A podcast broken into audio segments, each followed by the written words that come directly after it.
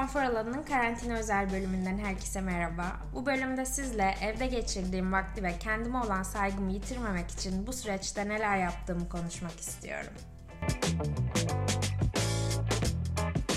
Tüm dünya olarak eşsiz bir deneyim yaşıyoruz bence. Evlerimize hapsolmuş vaziyetteyiz.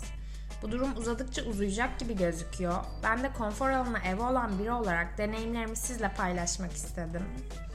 Bu durumu en özel kılan şey bireysel bir deneyim değil, bölgesel bir deneyim değil, tüm dünya olarak bu durumu deneyimliyor olmamız bence. Oldukça tecrübesiziz, keza insanlığın başına yüz yılda bir gelebilecek bir durum olduğu için de tecrübeli olmamız pek beklenemez. İnsanoğlunun da bilmediği konularla ilgili endişe duymaya olan eğilimi malum. Hal böyle olunca benim gibi anksiyete seviyesi normal zamanlarda bile yüksek olanların yaşadığı duygu durumları gerçekten çekilmez oluyor. Ben de bu çekilmez anlara ışık tutmak istedim çünkü yalnız olmadığımı biliyorum. Konfor alanına ev olanlar için bu sürecin büyük bir avantaj olduğunu düşünüyor olabilirsiniz. Fakat konfor alanına ev olan biri olarak söyleyebilirim ki iş zorunluluğa dönüştüğü zaman konfor alanınız konfor alanınız olmuyor. Normal zamanlarda bir ay evden çıkmadığım olmuş mudur? Mutlaka olmuştur. Seve seve kalmışımdır hatta. Ama şimdi öyle zorluyor ki. Çünkü zorundayım, aynı zamanda endişeliyim.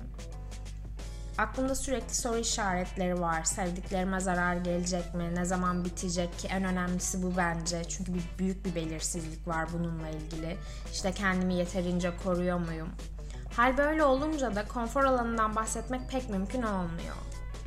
Konfor alanlarımız aslında sonsuza dek bizimle olmayabiliyor. Yani bugün eviniz konfor alanınızsa yarın iş yeriniz olabilir ve bu değişimin nedeni farklı psikolojik dinamiklere bağlı. Benim de en çok merak ettiğim şeylerden biri bu süreç bitince evim konfor alanım olmaya devam edecek mi yoksa aklımda bir endişe kaynağı olarak mı kalacak? Süreç başladığından beri sosyal medyada sık sık motivasyon mesajları veren videolar, makaleler falan görüyorum. Sürekli olarak insanlar üzerinde bu şekilde baskı kuranların kendilerinden hiç de memnun olmadıkları için böyle davrandıklarını düşünüyorum. Ben açıkçası karantinanın ilk on günü dümdüz oturdum yani. Salondaki koltukta, karşımdaki duvara bakarak dümdüz oturdum. Ya yani insanlara dümdüz durabilecekleri ve bunun için suçlu hissetmeyecekleri alanlar vermemiz gerekiyor bence. Bu kadar büyük bir pandeminin içindeyken bile insanlara bir şey kaçırıyorsun hissiyatı yaşatmanın çok da insaflı olduğunu düşünmüyorum. Ben evde kalmaya on Mart gibi başladım sanırım. Artık bir ayı geçti yani. Başta oh dedim, aldığım bir iki kiloyu vermek için doğru zaman.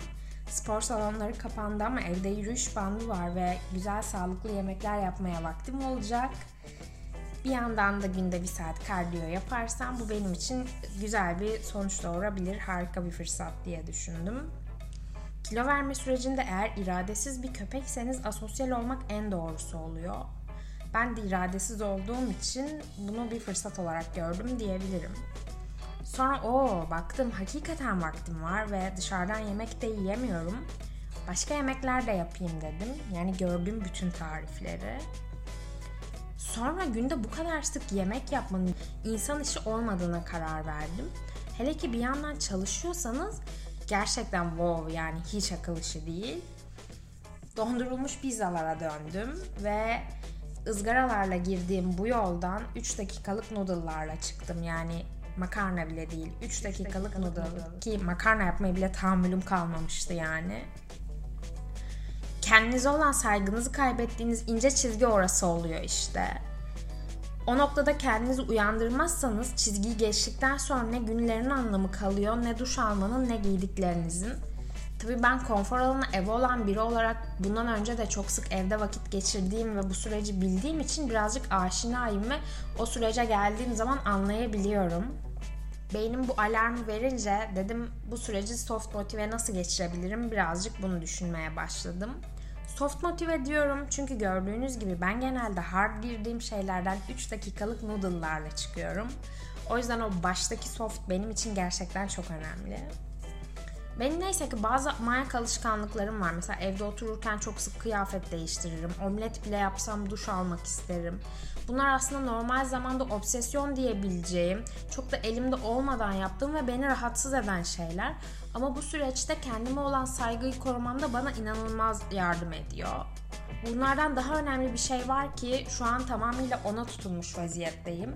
Soft note ve yöntemlerin başı Instagirl olmak bence. Yani her gününüzü bir vlog gibi yaşamaya başladığınızda eliniz ekmeklikteki simite gitmiyor da işte sporunuzu yapıp arkasından kendinize bir omlet yapıyorsunuz ve kahvenizi alıp işinizin başına geçiyorsunuz falan. Yani gönlünüz el vermiyor diğer türlüsüne. Aksi takdirde toplantıya beş dakika kala uyanıp saç baş dağınık halde güne başlarsanız yani mutlaka o iş çığırından çıkıyor bir noktadan sonra. Ve tabii bir Instagirl olarak spor matım sürekli yerde, çünkü onu orada görünce her şeyden önemlisi bir utanma geliyor. Ve biliyorsunuz ki bir Instagirl mutlaka spor matını fotoğraflar ve onu fotoğrafladıktan sonra bari diyorsunuz bir iki hareket yapayım falan. Böyle ufak tefek şeylere tutunuyorum işte.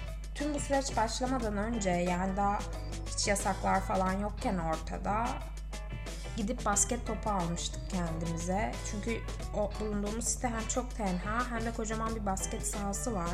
Spor salonlarının da kapanacağını tahmin edince dedik alalım, en kötü orada basketbol oynarız falan. Basketbolla ilgili bugüne kadar tek alakam sahanın altından geçerken kafama çarpan toplardan ibaret. Gerçekten hiçbir alakam yoktu ve bir konfor alanı bağımlısı olarak bu tarz yeni şeyleri denemeye de tahmin edebileceğiniz gibi inanılmaz önyargılıydım. Fakat yirmi altı yaşında fark ettim ki benim basketbola yeteneğim varmış ve oynamaktan keyif alıyormuşum yani. Bunu bu kadar geç keşfettiğim için öncelikle inanılmaz üzgünüm. Ama böyle bir şey keşfettiğim ve şu an oynamaktan aşırı keyif aldığım için de bir noktada mutluyum. on sene sonra resim yapmaya başladım. Çünkü artık evde yapabileceğim etkinlikleri tüketiyorum. Aslında evde vakit geçirme konusunda deneyimli biriyim. Çünkü çok uzun süre home office çalıştım ve evde kalmayı zaten çok seviyorum. Evde nasıl vakit geçirebileceğimi biliyorum. Ama şu anda kafam çok dolu olduğu için ve işte sürekli farklı yerlere kaydığı için mesela oturup film izleyemiyorum saatlerce. Ya da mesela ben normalde beş binlik puzzle'ı bir haftada yaparım. Şu anda bin beş yüzlük puzzle var. Köşelerini bile birleştirmedim. Çünkü onu yaparken sürekli aklım başka yerlere gidiyor. Yani daha aktif bir şeyler yapmam gerekiyor. Zihnimi de yorabilecek bir şeyler yapmam gerekiyor. Ben de on yıl sonra resim yapmaya başladım. Daha sonra da aklıma şöyle bir şey geldi. Ben yine nasıl bu konfor alanı çıkmazının içine düşüp resim yapmayı bıraktım, bu konuda nasıl özgüvenim kırıldı, belki bir sonraki podcast'te size bunu anlatabilirim. Çünkü şu anda on yılın ardından resim yapmaya döndüğümde fark ettim ki aldığım feedbackler de doğrultusunda tabii bunu söylüyorum.